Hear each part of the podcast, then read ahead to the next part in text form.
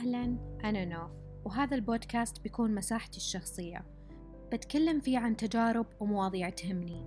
أتمنى أن يصل البودكاست لمن يحتاجه. وش تتذكر من طفولتك؟ وكيف تقيم هذيك المرحلة؟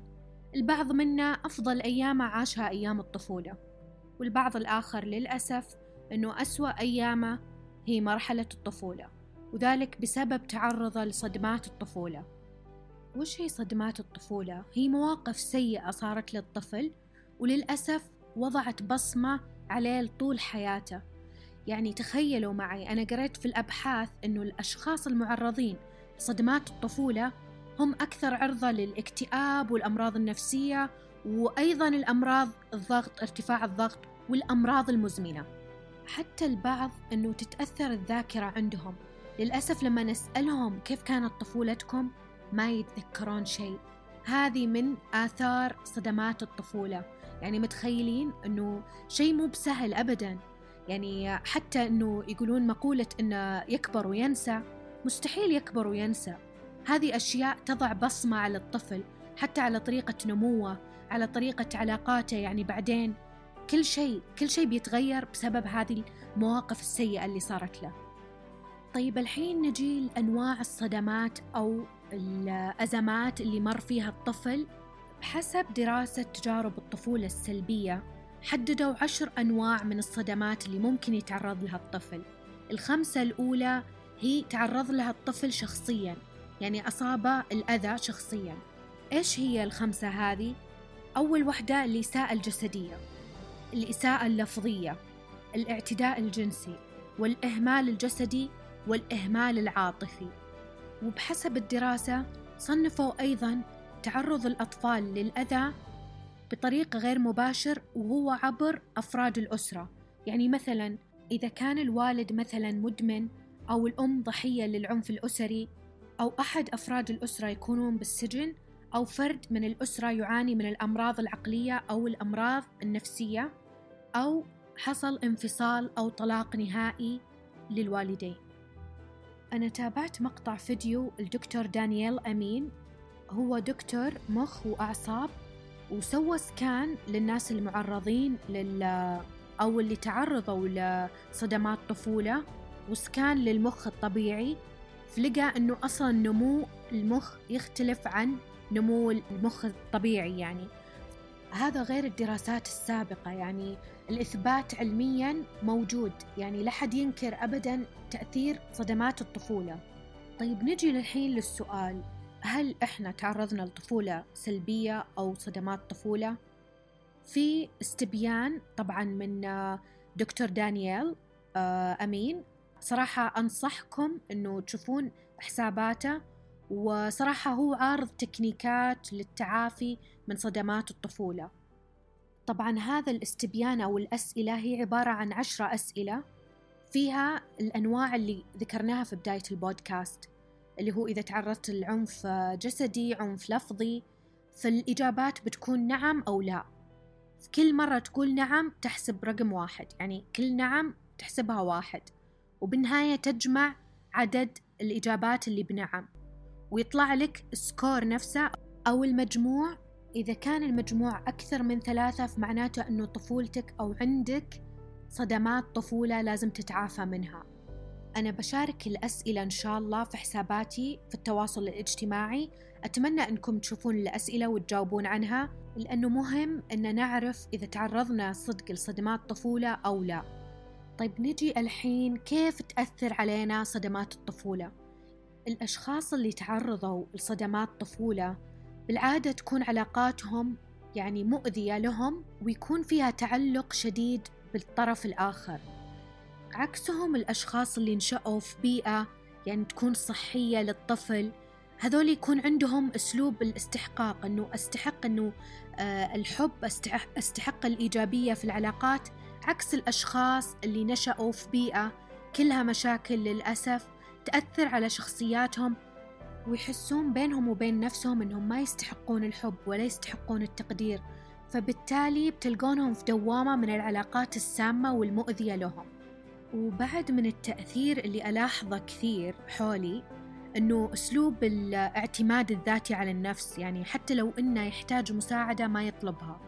يعني هذا من تأثير صدمات الطفولة عليه. يعني يحس إنه مكتفي ذاتيا وما يقدر إنه كرامته أعلى من إنه يطلب المساعدة.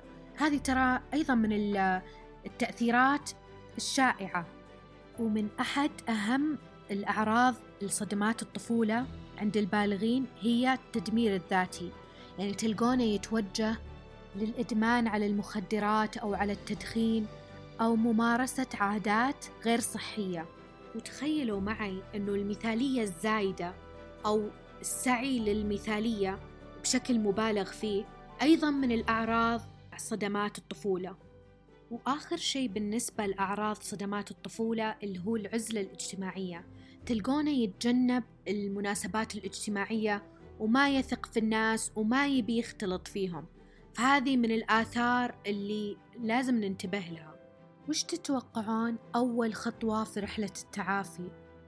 طبعا رحلة التعافي تختلف من شخص إلى آخر يعني بحسب الصدمة اللي تعرض لها الطفل. لازم تجلس مع نفسك تفكر مع نفسك إيش المواقف اللي للحين أنت متذكرها. يعني الغالبية منا نسك أغلب الطفولة بس في مواقف لازالت ثابتة. أبي تاخذ نفس عميق وتقعد تفكر في الموقف اللي صار لك وأنت صغير. أدري إنه صعب بس بداية التعافي هو إنك تتقبل اللي صار لك. أو تسمح له. تخلي الشعور يمر. لا تقعد تمسك المواقف وتحبسها جواتك لأنه بالنهاية أنت اللي بتتأذى. طبعا هذه ما تغني أبدا عن العلاج السلوكي المعرفي وأنه تستشير أخصائي نفسي. بس هذه تكنيكات تساعدك بينك وبين نفسك عشان تطلب المساعدة. لازم تطلب المساعدة. قبل فترة طويلة قرأت كتاب اسمه The Shadows Before Dawn. الكاتبة تيل سوان يمكن ما حد يعرفها كثير بس أنا كنت أتابعها في الإنستغرام بس ما كنت أعرف قصتها. طبعا هي من الناس اللي تعرضوا لصدمات قوية في حياتهم. يعني تم الاعتداء عليها جنسيا من أقرب الأشخاص لعائلتها. يعني تخيلوا عائلتها كانوا يثقون فيه بزيادة.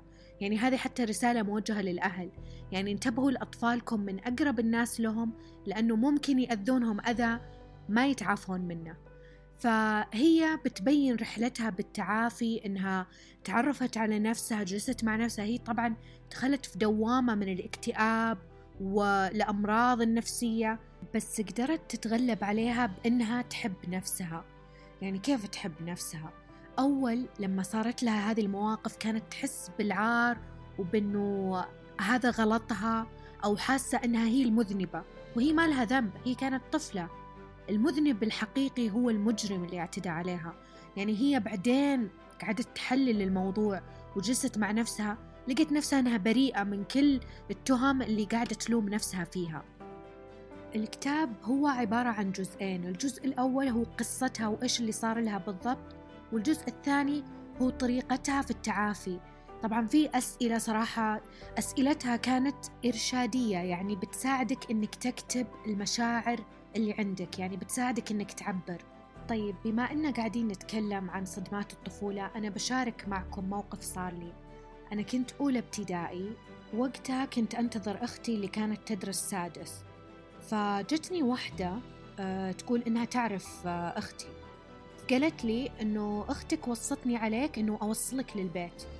طبعا أنا أولى ابتدائي ما حد علمني إنه وش أسوي إذا حد قال لي أنا بوصلك للبيت ولا ما كنت أعرف رحت معها. وأنا أقول القصة الحين أحس إنه ذاكرتي قاعدة تخونني لأنه أنا اللي أتذكر إنه أنا رميت الأشياء وكنت هاربة للمدرسة. يعني عارفين حتى من كثر الصدمة أنا ماني مستوعبة الموضوع اللي قاعد يصير. يعني هي كانت تبي تخطفني أو شيء ماني عارفة صراحة وش اللي صار. اللي أتذكره كنت في نوبة هلع وكانت اللي تواسيني ما أنساها اسمها ندى الزهراني. أنا ما أعرف وينها ندى الزهراني بس كانت تواسيني كذا كان شعري خربان كانت حالتي حالة يعني. أنا ما أعرف صراحة وين وين المدرسات أو وين المدرسة. يعني المفروض ينتبهون للطلاب ما يطلعون إلا مع أهلهم. بس الموقف اللي بعدها هو هو اللي أثر فيني أكثر شيء. ردة فعل إخواني لما عرفوا بالسالفة. يعني بدال ما يواسوني كانوا يلوموني عرفتوا؟ طيب أنا ما أعرف قعدوا يتنمرون علي سنوات طويلة يعني يمكن سنوات الابتدائي كلها كانت باسم هذه البنت. طبعا عرفنا اسم البنت و... بس اليومكم هذا ماني عارفة السبب اللي خلاها يعني تسوي هذه التصرفات. يعني أنا أتذكر لما طلعتني من المدرسة كنا نمشي عادي بعدين ما أعرف هي سحبتني بيدي أو شيء صار صار لي موقف ما أعرف وشو. ورميت كل شيء رميت الشنطة رميت كل حاجة وهربت للمدرسة. طبعا أنا إذا تعرضت لصدمات طفولة فهي في مدرسة الابتدائي. للأمانة ما أعرف كيف أوصف بس الحين لما جتني فلاش باك على طول للمدرسة أتذكر أنه كان العقاب بالضرب موجود التلفظ على الطالبات أنه آه، التنمر عليهم. يعني تخيلوا نفس المدرسة اللي ما تحل الواجب أو شيء طول الحصة وهم يقولون كسلانة كسلانة للبنت اللي ما حلت. يعني لكم أن تتخيلون الأثر النفسي اللي على البنت هذه. صراحة ما يكفي بودكاست واحد عن صدمات الطفولة بس حابة أختتم هذا البودكاست بأنه تتعافون تتجنبون أنكم تسببون صدمات لأحد ثاني. تابعوني على حساباتي في ال social media NOF POD دمتم بسعادة في أمان الله.